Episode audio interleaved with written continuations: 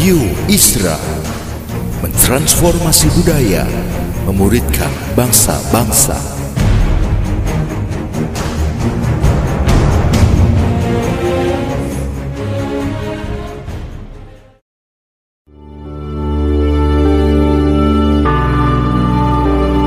Apostolic Prophetic Messages mengungkapkan pesan dan arahan dari hati Tuhan bagi gerejanya demi menuntaskan mandat kerajaan Allah di Indonesia dan bangsa-bangsa. Selamat mendengarkan.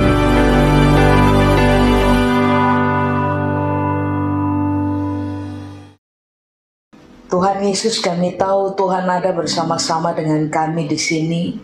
Itulah sebabnya kami minta tolong Tuhan berbicara buat kami dari firman kebenaran. Roh Kudus tolong kami supaya kami mudah memahami kebenaran firman Tuhan sehingga biarlah di dalam seluruh pemahaman akan kebenaran kami berani memutuskan untuk hidup taat kepada Tuhan dalam tiap-tiap hari. Sementara kami belajar, Tuhan memberkati kami. Buat Tuhan seluruh kemuliaan di dalam nama Yesus kami berdoa. Amin. Amin. Baik, mari Bapak Ibu, saya akan berbagi kepada saudara tentang persoalan menjadi kuat di dalam Tuhan. Saya undang saudara untuk buka bersama-sama dengan saya dalam Mazmur pasal 84. Saya akan baca ayat 5 sampai dengan ayat yang ke-7. Mazmur pasal 84 ayat yang kelima sampai dengan ayat yang ke-7. Alkitab bilang ini, saudara-saudara. Berbahagialah manusia yang kekuatannya di dalam engkau, yang berhasrat mengadakan ziarah. Apabila melintasi lembah baka, mereka membuatnya menjadi tempat yang bermata air, bahkan hujan pada awal musim menyelubunginya dengan berkat. Mereka berjalan makin lama makin kuat hendak menghadap Allah di Sion. Mari kita kembali kepada ayat yang kelima. Alkitab berkata berbahagialah manusia yang kekuatannya di dalam engkau, di dalam Tuhan tentu saja kata berbahagia di situ uh, memiliki pengertian yang lain adalah begini diberkatilah orang Berbahagialah orang, diberkatilah orang, sejahtera sejahteralah orang apabila mereka kekuatannya itu diletakkan di dalam Tuhan. Nah, sekarang pertanyaannya adalah apa yang dimaksud dengan kata kekuatan? Kalau dalam bahasa Ibrani, Bapak Ibu, kata kekuatan itu menggunakan kata os. O Z atau OWZ OS. Apakah yang dimaksud dengan kekuatan atau OS? Kekuatan arti yang pertama adalah kekuatan. Tetapi arti yang kedua adalah begini, keamanan, keberanian, eh, kemenangan, keteguhan hati. Berarti Alkitab lagi bilang kalau saudara dan saya memutuskan untuk begini, menjadikan Tuhan sebagai kekuatannya kita, menjadikan Tuhan sebagai sumber keamanannya kita, menjadikan Tuhan sebagai apa ya pribadi yang pada akhirnya akan memberikan keberanian kepada saudara dan saya lalu kita menjadi orang-orang yang keberaniannya kita, keperkasaannya kita, kegagahannya kita itu ada di dalam Tuhan aja. Bahkan kemenangannya kita dan keteguhan hatinya kita itu ada di dalam Tuhan aja. Jelas-jelas ini yang Alkitab bilang, saudara akan menjadi orang yang sangat berbahagia, bahkan menerima berkat dan kesejahteraan yang datang dari Tuhan. Persoalan dari kebanyakan orang hari-hari terakhir ini adalah begini, saudara-saudara. Kita lebih berteguh hati kepada kekuatan pribadi. Kita lebih berteguh hati kepada jaminan-jaminan yang disodorkan oleh manusia. Secara ini yang Alkitab ajarkan kepada kita bahwa kalau saudara mau berani dalam hidup, saudara dan saya mau kuat dalam hidup, membangun rasa aman di dalam hidupnya kita, bahkan kita mau berteguh hati, seharusnya kita melakukannya di dalam Tuhan. Amin. Lalu ini yang Alkitab bilang, yang berhasrat untuk mengadakan ziarah.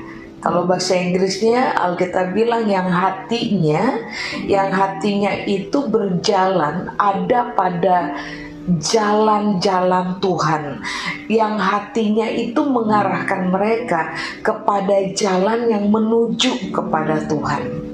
Nah kata e, berhasrat di situ bahasa e, Ibrani menggunakan kata lebak.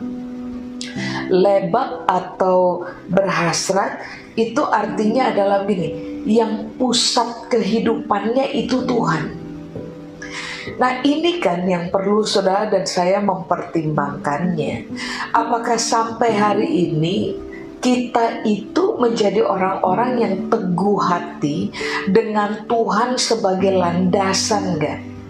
Dengan firman Tuhan sebagai landasan bagi hidup kita enggak?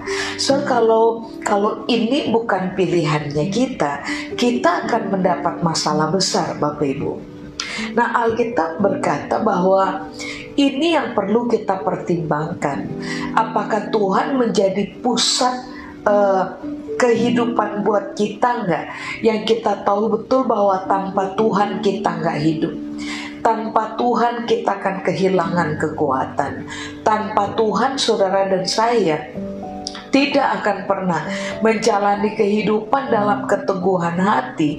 Karena kita mempercayai bahwa Tuhan adalah pusat dari seluruh kekuatan dan rasa amannya kita dalam hidup.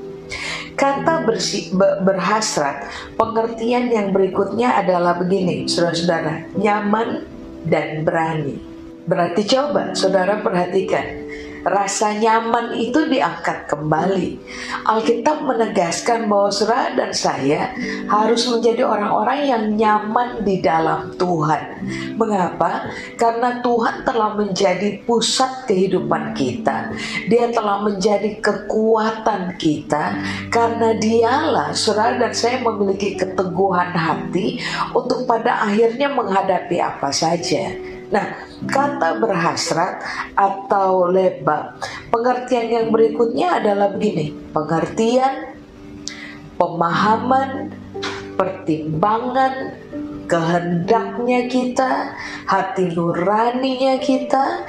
Berarti Alkitab berkata bahwa begini, Waktu saudara dan saya menghadapi apa aja dalam kehidupan, waktu kita harus berhadapan dengan hal apa saja, tekanan, kesukaran, persoalan, proses apa aja, ternyata ini yang Alkitab bilang, rasa amannya kita, pikirannya kita, pemahamannya kita, pengertiannya kita.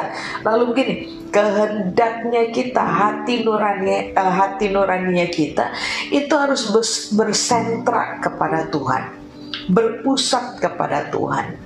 Karena begini, selama saudara dan saya menyimpang dari Tuhan, meninggalkan Tuhan dalam kehidupan kita, isi berpikir kita tidak berorientasi kepada Tuhan, kebenarannya, janjinya, kekuatan yang dia wariskan kepada saudara dan saya, maka percayalah, saudara dan saya tidak akan memiliki kekuatan yang akan memampukan kita menghadapi apa saja dan mengalami realita finishing well dalam proses yang ternyata Tuhan harus percayakan untuk saudara dan saya uh, alami atau hadapi dalam hidup. Nah, begini, menjadikan Tuhan sebagai sentra itu inti. Sebab begini, kalau Tuhan bukan menjadi sentra kekuatan, pertimbangan, Tuhan tidak menjadi perenungan utama dalam pemikiran kita, tentu saja Tuhan dan firman-Nya, maka saudara dan saya akan punya masalah baru. Masalah barunya coba saudara lihat dengan saya di ayat yang keenam. Ayat yang keenam, jelas-jelas ini yang Alkitab bilang, akan melintasi lembah baka. Mereka membuatnya menjadi tempat yang bermata air, bahkan hujan pada awal musim menyelubunginya dengan berkat. Orang-orang yang menjadikan Tuhan sebagai pusat keamanan mereka, pusat kehidupan mereka, pusat rasa aman mereka, kekuatan mereka. Ternyata ini yang Alkitab bilang. Waktu mereka melewati lembah baka, yang terjadi adalah lembah baka itu akan berubah menjadi tempat bermata air lembah baka itu akan berubah menjadi hujan pada awal musim yang diselubungi uh, dengan berkat yang yang menyelubunginya dengan berkat, menyelubungi kita dengan berkat. Berarti tadi saya bilang kepada Bapak Ibu bahwa ketika Tuhan tidak menjadi pusat dari kehidupan kita. Dia tidak menjadi pusat dari rasa amannya kita. Bahkan saudara dan saya tidak membiarkan firman Tuhan menjadi sentra menjadi dominan dalam cara kita berpikir, dalam pertimbangan kita, dalam perenungan kita. Maka pada waktu saudara dan saya berhadapan dengan lembah baka atau harus masuk ke dalam lembah baka, yang terjadi adalah begini, lembah baka itu tidak akan berubah menjadi tempat mata air buat kita lembah baka itu tidak akan berubah itu tidak akan Eh, kita tidak akan mengalami hujan pada awal musim yang menyelubungi lembah baka dengan berkat.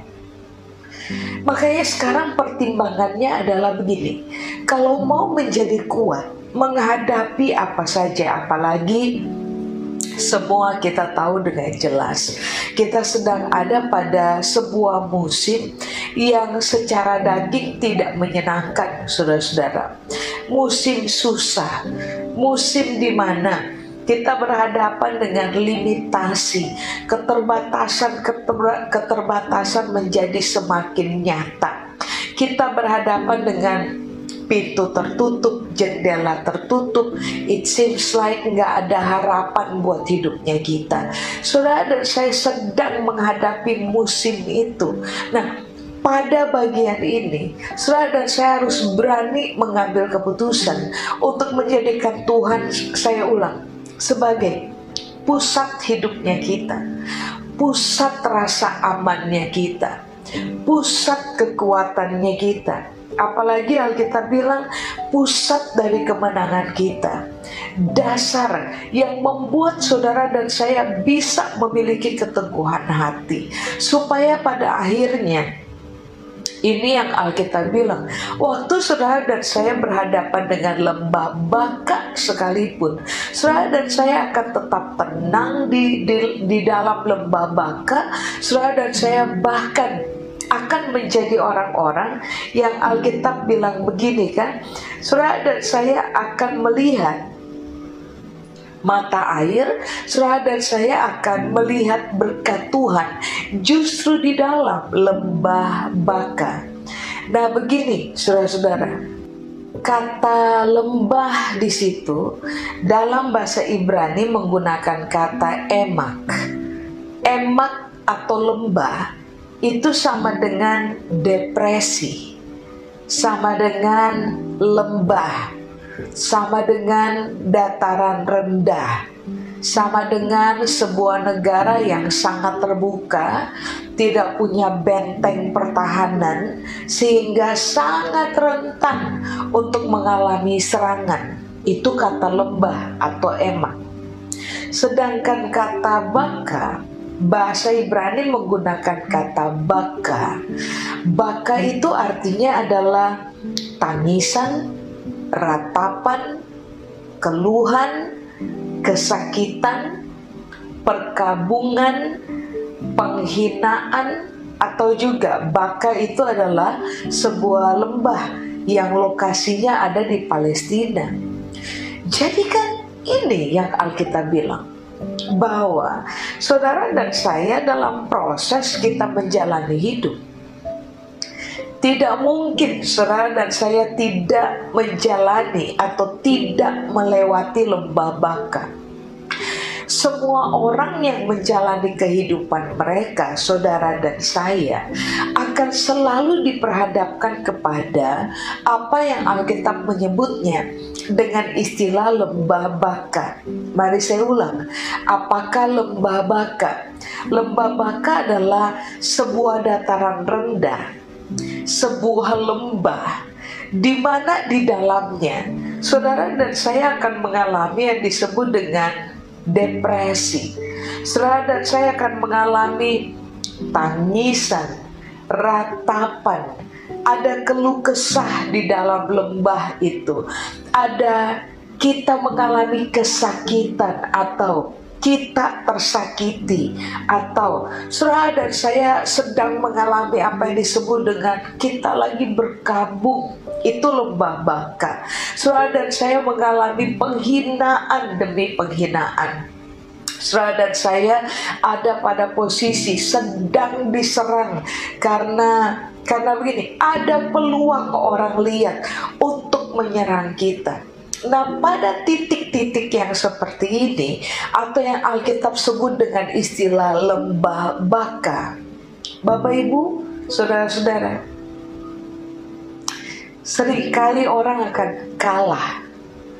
Seringkali orang akan gagal melihat mata air di dalam lembah baka. Seringkali orang akan mengalami realita tidak merangkul berkat tidak mencium berkat, tidak menerima berkat waktu mereka berhadapan dengan lembah baka. Padahal ini yang Alkitab bilang. Pada waktu saudara dan saya menjadikan Tuhan sebagai pusat kehidupan kita. Firman Allah sebagai pusat kekuatan kita. Firman Tuhan yang akan memberikan kepada saudara dan saya keberanian, sebuah keteguhan hati, rasa aman yang kuat karena kita berpegang kepada firman Allah. Maka percayalah, waktu saudara dan saya berhadapan dengan lembah baka, seperti yang tadi saudara uh, kita sudah belajar bersama, ternyata ini yang Alkitab bilang. Saudara dan saya pasti Pak, Ibu, pasti akan bertemu dengan mata air, bahkan kita akan bertemu dengan berkat Tuhan justru pada waktu kita sedang ada di dalam lembah. Be, uh, kita sedang berhadapan dengan uh, lembah baka, deal with lembah baka. Lalu itu saja tidak.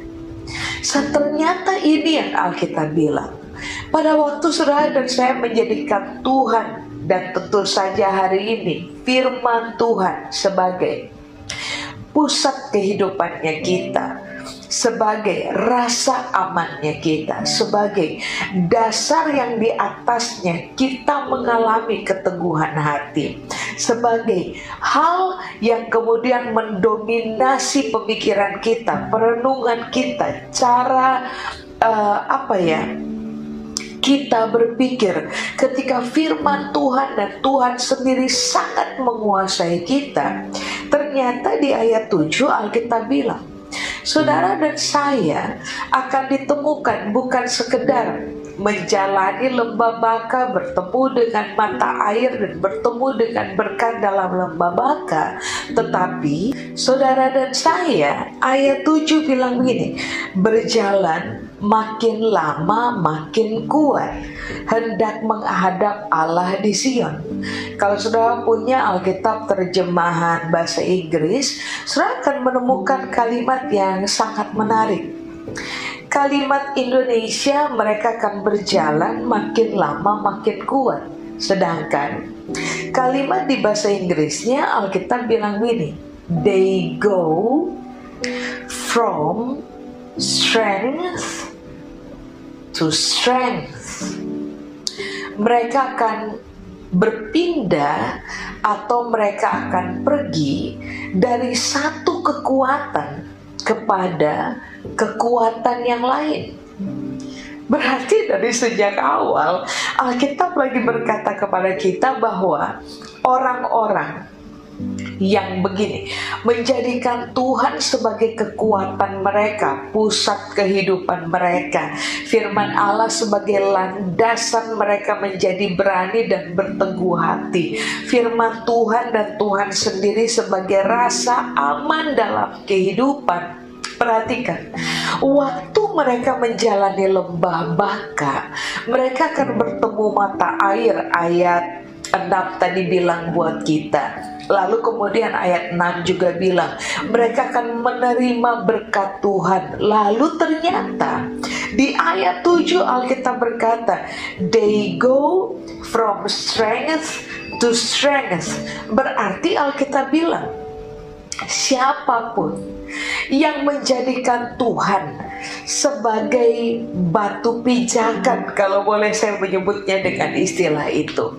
Menjadikan Tuhan sebagai pusat kehidupan. Firman Allah sebagai landasan di mana kita berpijak dalam hidup.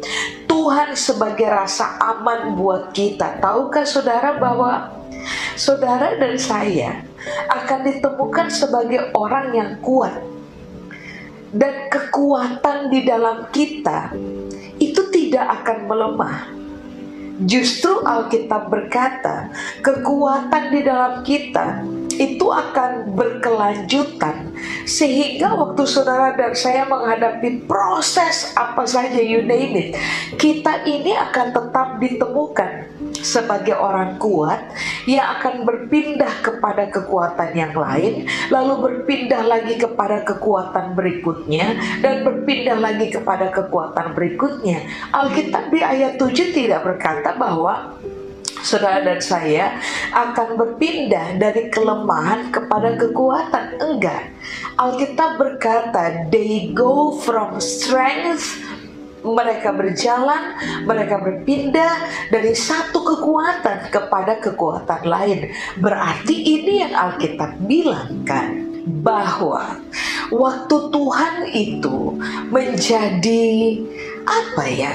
pusat hidupnya kita, keberaniannya kita, kekuatannya kita, keteguhan hatinya kita.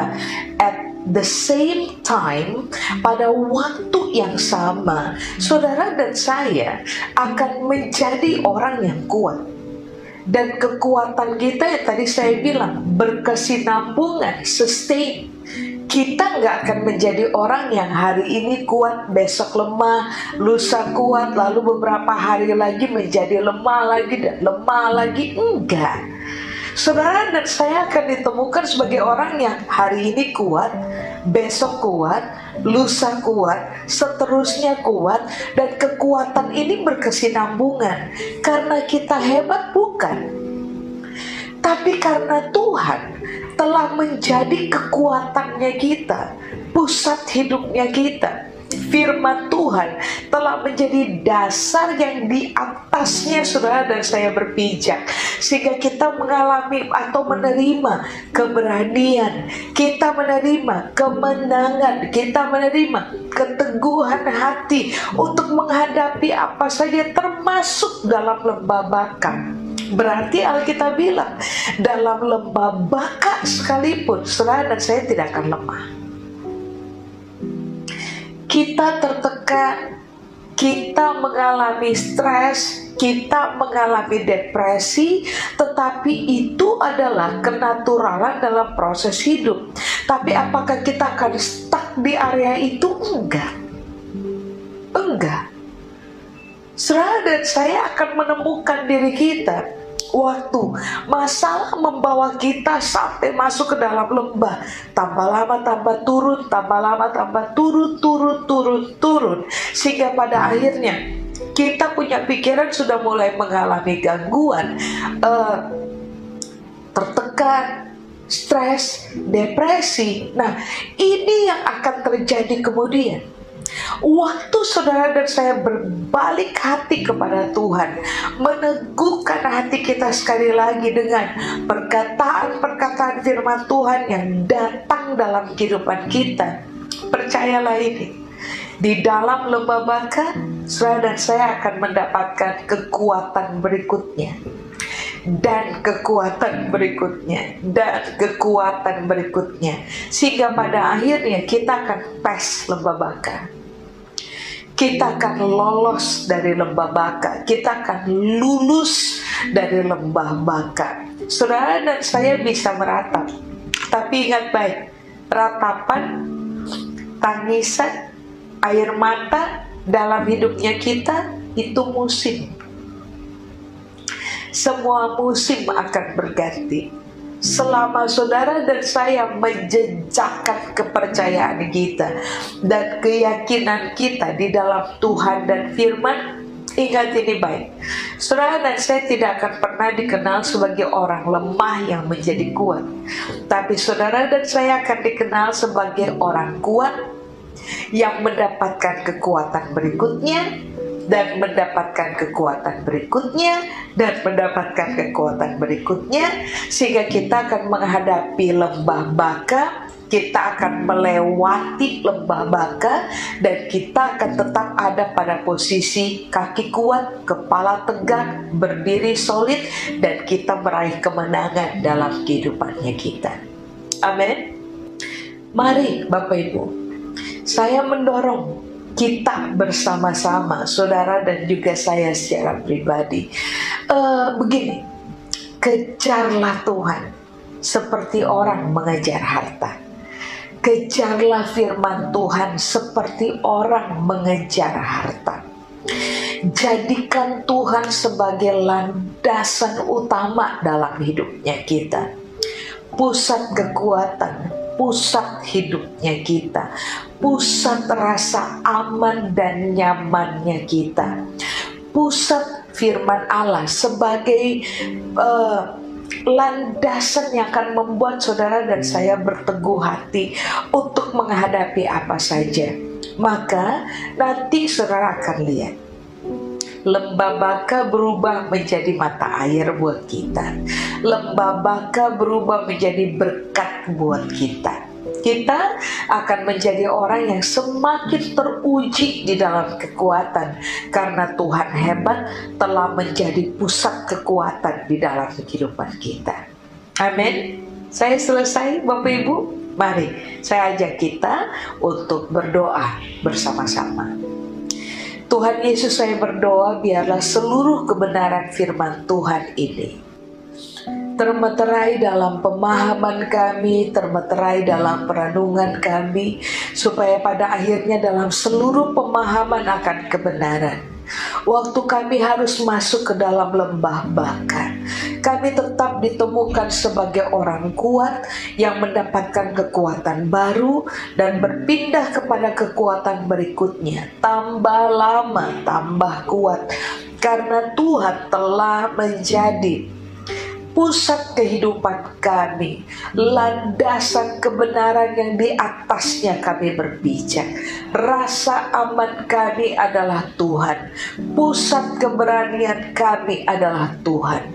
Kami akan berteguh hati berpegang kepada firman Allah, so kami tahu bahwa lembah baka tidak akan menggagalkan kami. Lembah baka tidak akan memisahkan kami dari Tuhan.